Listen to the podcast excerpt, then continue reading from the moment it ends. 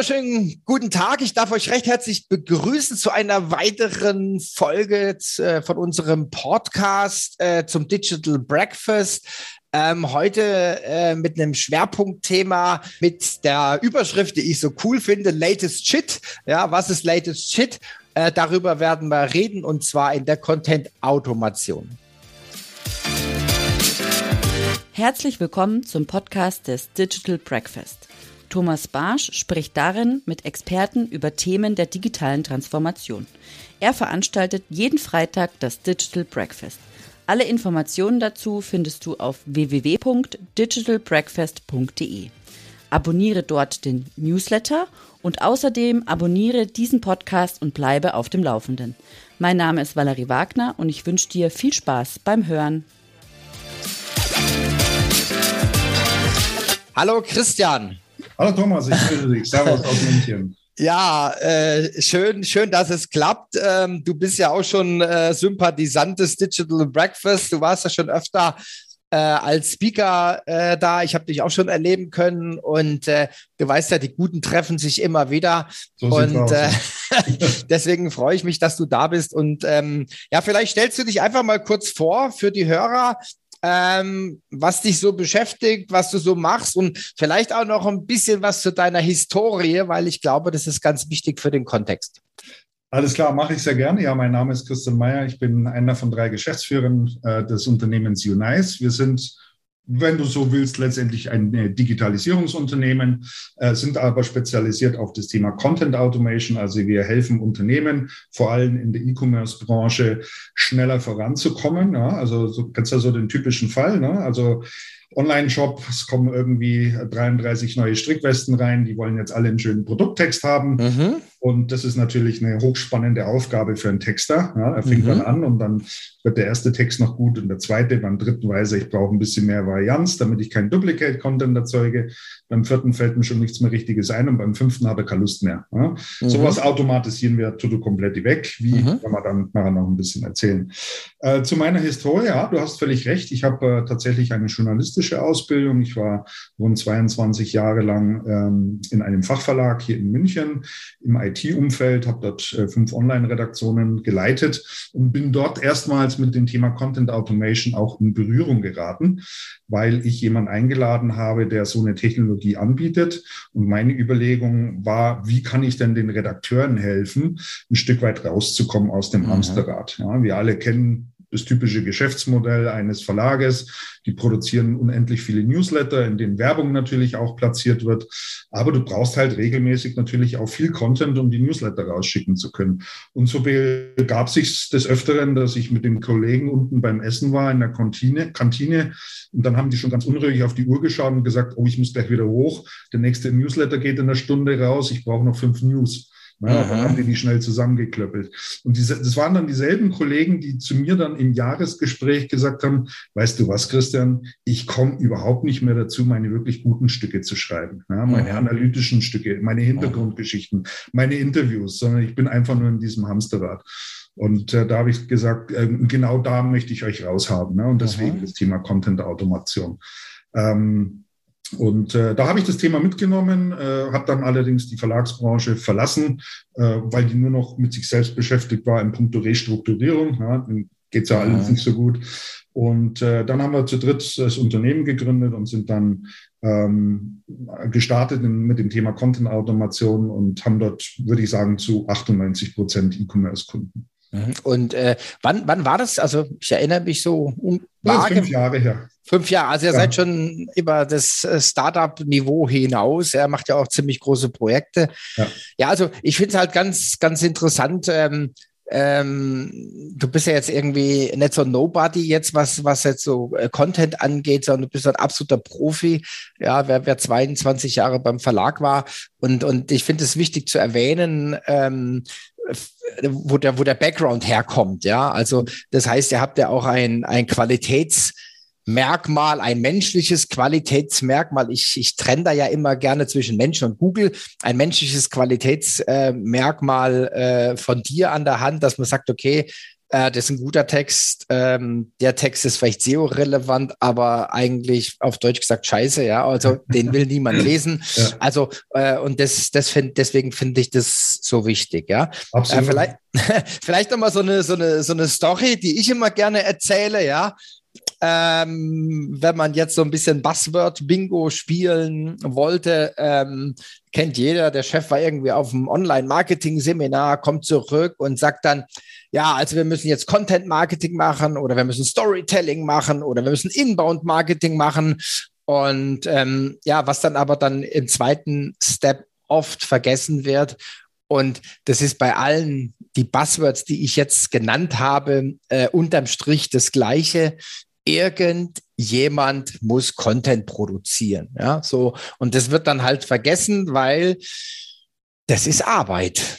Ja, ja das gilt das nach wie vor, auch nach 20 oder 30 Jahren, die ich jetzt in dem Job bin, nach wie vor der alte Spruch, Content ist King.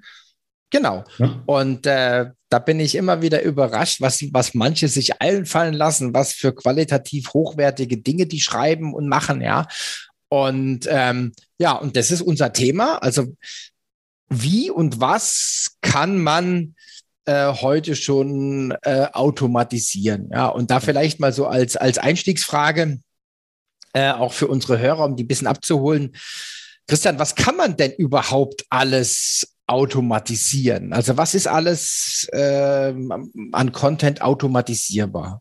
Also an Content ist all das automatisierbar, dass du mit, ähm, wo du Daten als Basis, als Ausgangsgrundlage hast. Ja? Also mhm. die Maschine oder die Technologie arbeitet datenbasierend. Das kann man sich jetzt, gehe nochmal zurück auf das Thema äh, Produkte, relativ einfach vorstellen. So ein Produkt ist beschrieben durch unterschiedliche Merkmale und Attribute, Länge, Breite, Höhe, Farbe, Gewicht mhm. und so weiter und so fort. Ähm, ich kann das aber natürlich umlegen auf viele andere Bereiche. Nimm mal das Thema Wetterberichte. Ja, also gibt natürlich auch ganz tolle Wetterdaten oder nimm Börsenberichte, Finanzdaten, Aha. die du zum Beispiel hast. Äh, genauso Online-Kampagnen, Kreditberichte in der Finanzberatung. Ähm, also da gibt's äh, unendlich viele Einsatzmöglichkeiten, aber ich brauche als Grundlage maschinenlesbare und strukturierte Daten.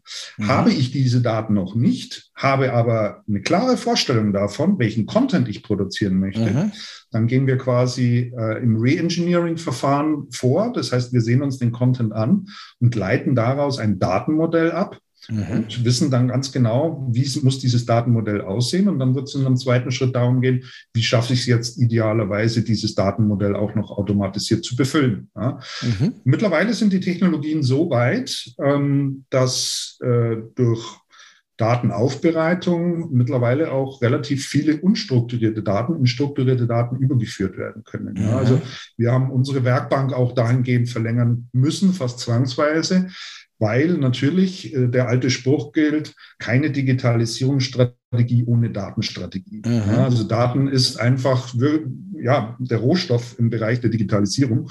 Und viele der Kunden, die gesagt haben, ich möchte in den Bereich Content-Automatisierung einsteigen, habe aber noch nicht die Daten in der Form, wie ihr es braucht. Könnt ihr uns die bitte aufbereiten? Ja, und so haben wir unsere, unsere Werkbanken ein Stück weit nach vorne verlegt. Und mittlerweile gibt es da ganz äh, hervorragende Verfahren, wo du PDFs und sonstige Texte irgendwie in die Maschine reinschmeißt. Und äh, dann werden die entsprechenden Daten so strukturiert, dass man sie anschließend für die Content-Automatisierung verwenden kann. Mhm. Ja, das, das, ist absolut, absolut irre, ja. Das, äh, was, was, was ihr da macht. Ihr seid da, eine, auch eine, eine Zahl, Thomas. Damit, ja, damit genau. man mal so eine Größenordnung ja? hat. Ähm, oder ich frage dich mal ganz einfach, was, würdest du schätzen, wie viele Texte heute schon pro Monat automatisiert produziert werden? Ist irgendeine Idee? Boah, also, Frage, ich weiß. Also ich würde, also ich habe jetzt vielleicht, vielleicht liege ich total falsch, aber ich lehne mich jetzt einfach mal aus dem, aus dem, aus dem, aus dem Fenster. Meinst du auch Produkt, Produkt? Egal. Äh, oh, dann wird's, dann wird's viel. Ich glaube, dann geht es schon in die Milliarden. Also es sind 40 Millionen Texte pro ah, okay, Monat. da war ich. Ja, ich mhm. rede jetzt aber nur von Deutschland, äh, mhm. also nur die auf Deutsch ähm, produzierten Texte. Ähm, die Maschine ist ja tatsächlich in der Lage, die Texte sofort in 110 verschiedenen Sprachen auszugeben. Mhm. Und zwar in der exakt selben Qualität. Also es ist keine maschinelle Übersetzung, die wir machen, so mit äh, Google Translate oder DeepL, kennt ja vielleicht auch der eine oder andere Ähm, ja, das geht. Äh, wer sich die Texte dann aber genauer anschaut und insbesondere, wenn es dann in fachliche Texte hineingeht, äh, da steigen die Maschinen regelmäßig aus, weil die natürlich den Kontext nicht herstellen können. Das heißt, du musst immer noch nacharbeiten. Bei der Technologie, die wir verwenden, äh, ist das nicht der Fall. Da ist die Qualität im Deutschen genauso wie Italienisch, Polnisch oder Niederländisch völlig egal ähm, und wird parallel produziert. Und was die Qualität der Texte anbelangt, das war so ein bisschen deine Einsteigsfrage und auch die, wo du auch gesagt hast, äh, wie ist dein Hintergrund? Ähm, das ist eine ganz wichtige Frage. Und das ist auch immer eine der ersten, die in der Regel gestellt wird. Äh, wie ist denn die Qualität der Texte? Sind die irgendwie völlig generisch, die Texte? Kann man die irgendwie äh, erkennen? Und wir haben bei uns zum einen auf der Webseite ein sehr schönes kleines Spielchen drauf, mhm. Spot or Not ja, wo mal zwei Produkte oder zwei Texte nebeneinander gestellt sind und du darfst dann raten, welcher ist maschinell erstellt und welcher ist von Hand gemacht. Ich mache das regelmäßig auch in den Online-Demos mit weiteren Beispielen. Und das Ergebnis ist immer dasselbe. Das ist reines Rätselraten. Mhm. Es gibt nichts, mhm. aber auch gar nichts, anhand man, denen man das festmachen könnte. Ganz im Gegenteil, Studien haben mittlerweile sogar belegt, dass äh, die maschinell erzeugten Texte als durchwegs besser empfunden werden als handgeschriebene Texte. Das ist, wie gesagt, nicht weiter verwunderlich. Denk nochmal an den Texter mit den Strickwesten. Ja, da fällt die Qualität über die Zeit einfach ab. Da ist die Maschine überlegen, weil für die ist das reine Maschinenlaufzeit. Die produzierte den ersten Text in derselben Qualität wie den hundertsten, tausendsten, zehntausendsten Text. Mhm. Genau, jetzt, jetzt fällt mir gerade was ein, da könnten wir ja dann auch, äh, das können, können wir gleich nochmal äh, zurückstecken. Ich, äh, ich, ich will es aber kurz andeuten, dass du es auch weißt. Ähm, ich kann ja quasi auch äh, noch einen Rückkanal erzeugen, ähm, dass man sieht, war der Text jetzt gut oder schlecht. Mhm. Ja, also in Form von Conversion, Umsatz und so weiter. Äh, das heißt, äh, da werden wir dann vielleicht so auch in Richtung Belohnung, Gamification. Die Maschine weiß, okay, der Text wurde belohnt mit viel Umsatz. Mhm. Äh, was habe ich denn da jetzt Besonderes gemacht? So, also das wäre dann so Thema Machine Learning und so weiter. Ja, und dann werden die Texte halt immer besser. Und wir wundern uns, wenn wir irgendwo dann sind, dass man eigentlich alles anklicken könnte zum Bestellen. Ja. Ja, also völlig richtig. Das wird heute auch schon gemacht. Dadurch dass die Maschine basierend auf einem demselben Datensatz immer wieder eine neue Textvariante erzeugt. Ja, also mhm. es entsteht so auch nie Duplicate Content. Habe ich jetzt natürlich ganz andere Spielmöglichkeiten im, im Content-Bereich, weil ich nicht mehr limitiert bin. Das heißt, ich habe die Content-Handbremse im Unternehmen ein für alle Mal gelöst und muss, muss mir nicht überlegen, kann und will ich es mir leisten, eine zweite, dritte, vierte Variante eines Textes zu machen, weil ich noch einen Text brauche für Newsletter. Ich würde gerne noch einen kleinen Blogbeitrag dazu machen ich bin im Marktplatzgeschäft noch unterwegs und da brauche ich ja mhm. überall Texte und ide idealerweise unterschiedliche Texte. Und das versetzt mich jetzt in die Lage und das beantwortet ein Stück weit deine Frage, wie weit wir da, da tatsächlich schon sind.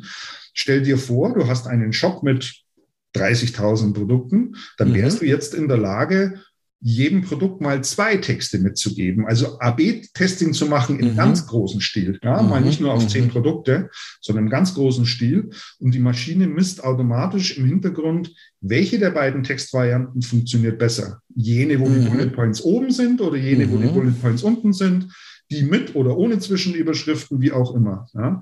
Und wenn die Maschine äh, feststellt, dass die Textvariante B besser funktioniert, stellt sie automatisch alles um auf die Textvariante B, mhm. weil das zu einer höheren Conversion führt. Ja, und äh, später wird die Maschine noch in der Lage sein, mir sogar eine Textvariante C vorzuschlagen, von der sie denkt, dass die noch besser ist, aber nicht aus dem Bauchgefühl heraus, sondern wirklich mhm. anhand mhm. fester Messgrößen. Ja. Mhm. Das ist so etwas, was im Bereich der Content-Automatisierung gerade passiert. Und das Zweite, vielleicht auch noch ganz spannend für dich, Thomas, ist das Thema Behavioral Targeting. Was heißt mhm. das?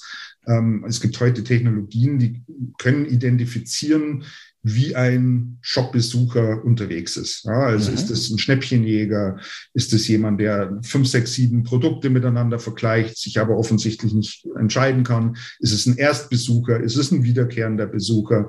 Und so weiter und so fort. Und je nachdem, wie er sich auf der Webseite bewegt und eben verhält, deswegen im Behavioral Targeting, wird der Content on the fly ähm, mit zusätzlichen Informationen versorgt. Ja, also ich sorge dafür, dass der Zielgründe, Buyer Persona, die ich auf der Webseite habe, genau den Content bekommt, äh, den er braucht. Also ein Erstbesucher beispielsweise noch die Information erhält, wie kann ich eigentlich bezahlen in dem Shop? Geht hier auch Rechnungskauf oder nur PayPal, Kreditkarte und so weiter und so fort. Ne? Also das sind also Dinge, die man noch spielen kann und die ja, von Menschenhand halt nicht möglich sind, ne? sondern sowas geht tatsächlich nur mit so Technologien, wie du es gerade erwähnt hast.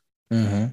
Ja gut, ich, ich, ich kenne das auch noch aus dem Shop-Bereich mit diesen Texten. Ja, also wenn ich dann äh, bei meinem alten Arbeitgeber äh, gab es ganze, ganze Abteilungen von mhm. Produktmanager, die dann irgendwelche Tastaturen betextet haben. Ja, mhm. dann sind oftmals auch die, die Texte dann vom, vom Hersteller gekommen, aber da hat man halt wieder diese, diese Problematik, Duplicate Content, ja, und da war immer ein Riesenstress, weil man ja parallel auch noch einen Papierkatalog produziert hat, ja, und so weiter. Also das war schon eine ganz, ganz große Herausforderung. Genau, also das ähm, zum einen und dann muss man noch äh, klar sagen, die, die, also das machen tatsächlich immer noch einige Shopbetreiber, die die Texte nehmen dann vom Hersteller.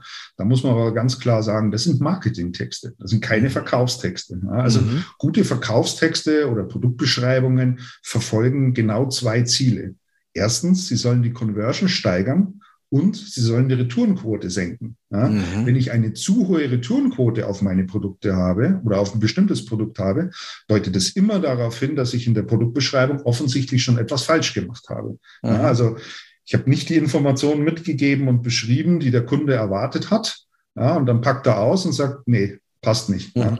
Also, da, da erinnere ich mich noch an ein Beispiel, was du mal gebracht hast, an einen deiner Vorträge mit diesem Kühlschrank.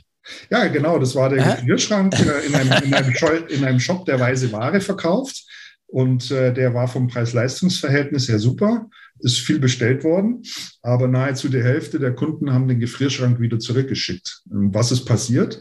Die Kunden haben den äh, Gefrierschrank in die offene Wohnküche gestellt, dann ist das Gerät angesprungen und danach konntest du nicht mehr Fernsehen schauen, ja, weil mhm. der einfach viel zu laut war. Mhm. Im Keller alles super, überhaupt kein Problem. So, ein Blick auf die Retourenscheine hat genau das gezeigt. Was ist der Retourengrund gewesen? Gerät ist zu laut. So, das technische Merkmal, nämlich die Betriebslautstärke dieses Gefrierschrankes, war aber sehr wohl vorhanden. Ja.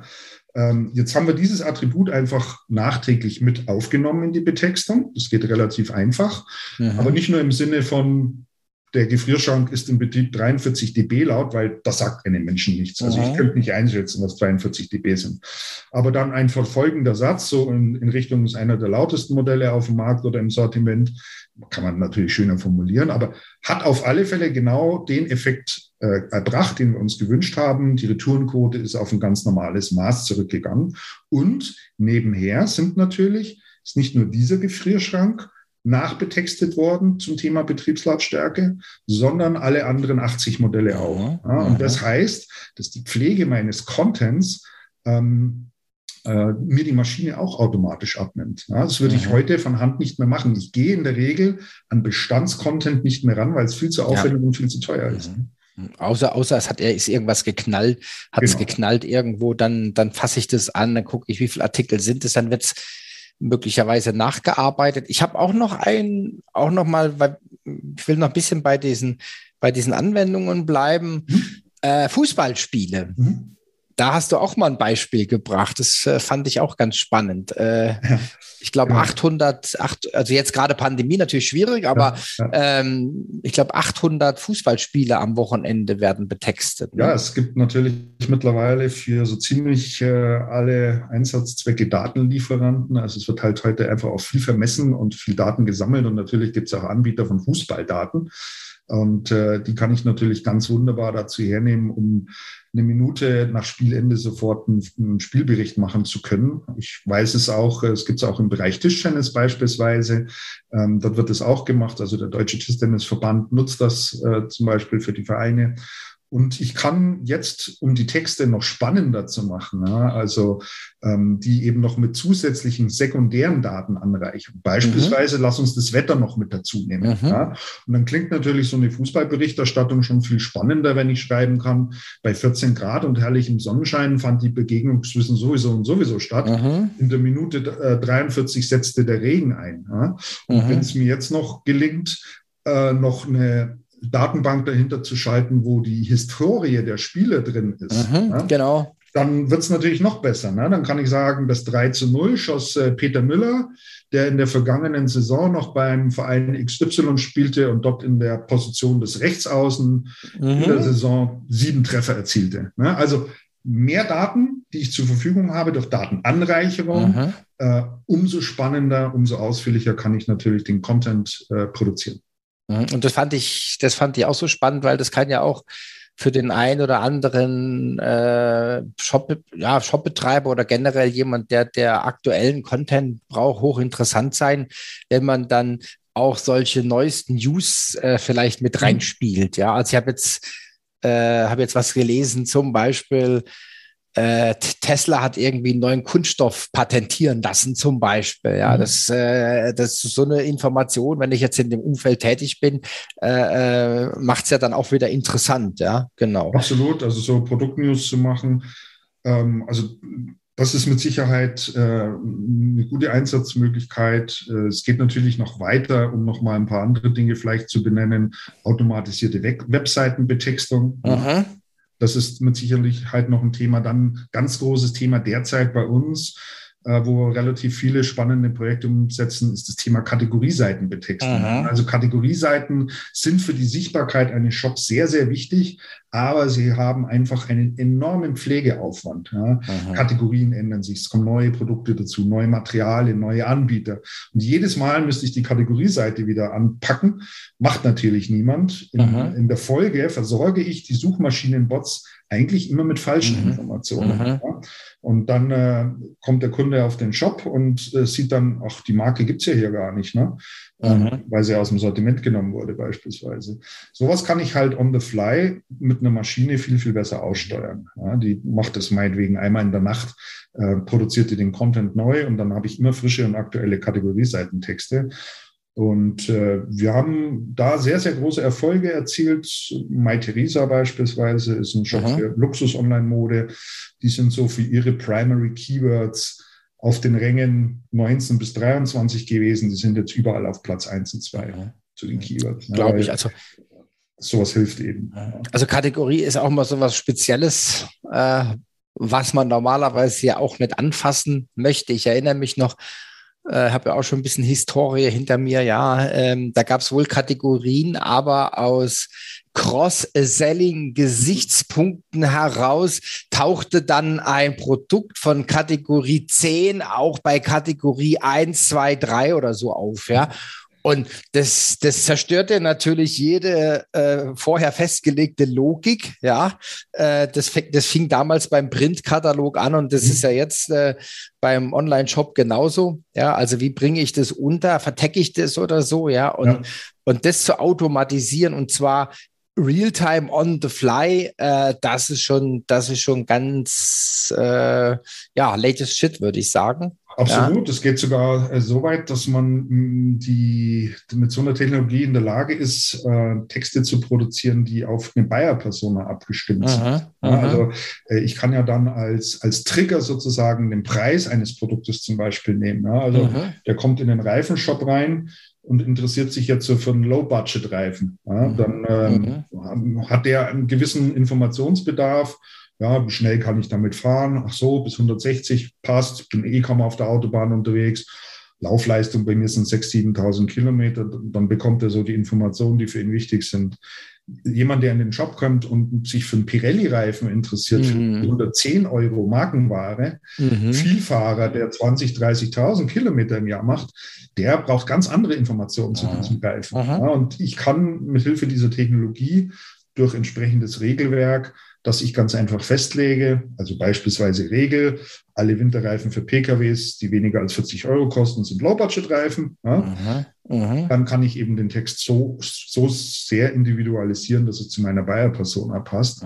Das zahlt natürlich dann am Ende auch wieder auf die Conversion ein, weil es keine Einheitstexte sozusagen sind, sondern ich sitze dahinter am Steuerrad, habe mein Regelwerk wie Art Stellschrauben und kann jetzt eben ganz gezielt auf meine Buyer-Persona losgehen. Absolut. Also manuell nicht leistbar. Ja, Absolut. Also sehe ich, sehe ich genauso. Das ist ja dann immer mein, mein Stichwort, heißt ja immer Realtime und N gleich eins. Also genau. ich bin der festen Überzeugung, die Bayer Persona wird in den nächsten Jahren sterben.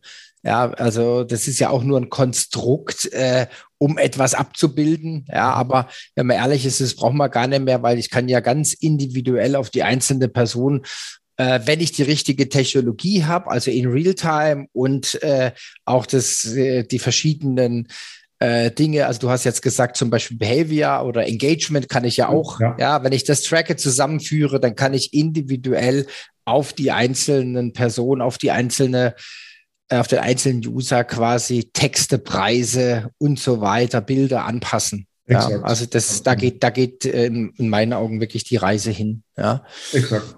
Ja. Hinzu kommt dann, äh, man kann sich das natürlich auch zunutze machen, ähm, um dann hochindividualisierte E-Mails rauszuschicken. Ja? Mhm. Also nicht mehr jeder kriegt die gleiche E-Mail, sondern äh, kannst du dir jetzt natürlich vorstellen, ich habe natürlich ein Wissen von dem Kunden oder von dem mhm. Kontakt, äh, je nachdem う。Jetzt nochmal auf, aufs E-Commerce, weil es da immer so ganz einfach nachvollziehbar ist. Ich weiß ja, was hat der alles schon gekauft? Ja? Ähm, ist, ist, es jemand, der immer nur Sales, Produkte kauft, die im Sales sind? Äh, bevorzugt er bestimmte Marken und so weiter und so mhm. fort? Ne? Oder denk an das Thema Warenkorbabbrecher. Ja? Also mhm. Wir haben Sachen im Warenkorb liegen und verlassen den Shop. Wie schön wäre es jetzt, wenn ich ihm eine hochindividualisierte E-Mail nachträglich zuschicken kann, so im Sinne von, hi, ich bin Peter, ich bin dein persönlicher Betreuer Betreuer. Ich habe gesehen, du hast noch drei Artikel hier im Warenkorb liegen. Ich sichere die mal für dich für die nächsten 24 Stunden. Und wenn du dich noch zum Kauf entschließt, hier hast du noch einen Gutschein über 5 Prozent. Mhm. Ne? Also genau. Rückgewinnung von, von, von Abbrechern mhm. beispielsweise. Mhm. Oder aber ich schicke nicht eine Newsletter an alle raus, um über neue Produkte zu informieren, wo ich genau weiß, die Marke wird er nie kaufen, ja, mhm. weil in der Vergangenheit schon nicht gemacht hat. Aber ich habe ja die Historie drin und äh, kann eben mit Hilfe so einer Technologie auch mein E-Mail-Marketing hoch individualisieren. Mhm. Mhm. Das sind natürlich noch Potenziale, die sind heute dann vielfach einfach noch überhaupt nicht genutzt, ne, weil man, ja, du brauchst ein Stück Technologie dazu. Absolut. Also es sind ja viele, äh, also für euch gut, dass jetzt noch viele Shops dazugekommen sind in ja. Corona, ja? ja. Also ich denke, die brauchen dann vielleicht so ein, zwei Jahre, bis sie mal dann vielleicht auch vom Mindset her ähm, überrissen haben, was mit so einem Shop möglich ist, ja, und oder was, was, was noch mehr möglich ist als äh, ja, jetzt nur vordergründig äh, ein Einzelhandelsprodukt dann äh, online zu verkaufen, ja.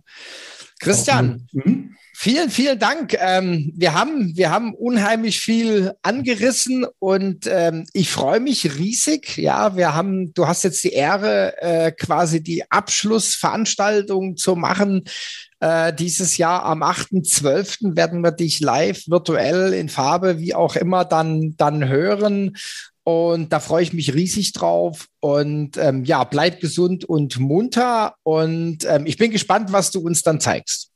Ganz vielen Dank, Thomas. Äh, Finde ich auch ganz toll. Ich freue mich schon wahnsinnig auf den Termin und äh, ich glaube, du merkst es immer wieder, wenn wir im Dialog sind, wie sehr mir dieses Thema am Herzen liegt und wie sehr mhm. ich dafür für brenne. Ich finde das einfach so eine unglaublich spannende Technologie, die, die wir hier zur Verfügung mhm. haben. Ich werde ganz viele Cases zeigen, ganz spannende Geschichten, die man damit machen kann und äh, ja, freue mich schon, der Termin ist fest eingetragen. Alles klar. Bleib auch Christian. gesund und schönen Urlaub, Thomas. Ne? Ja, danke, mach's gut. Ciao. Jo, ciao, ciao.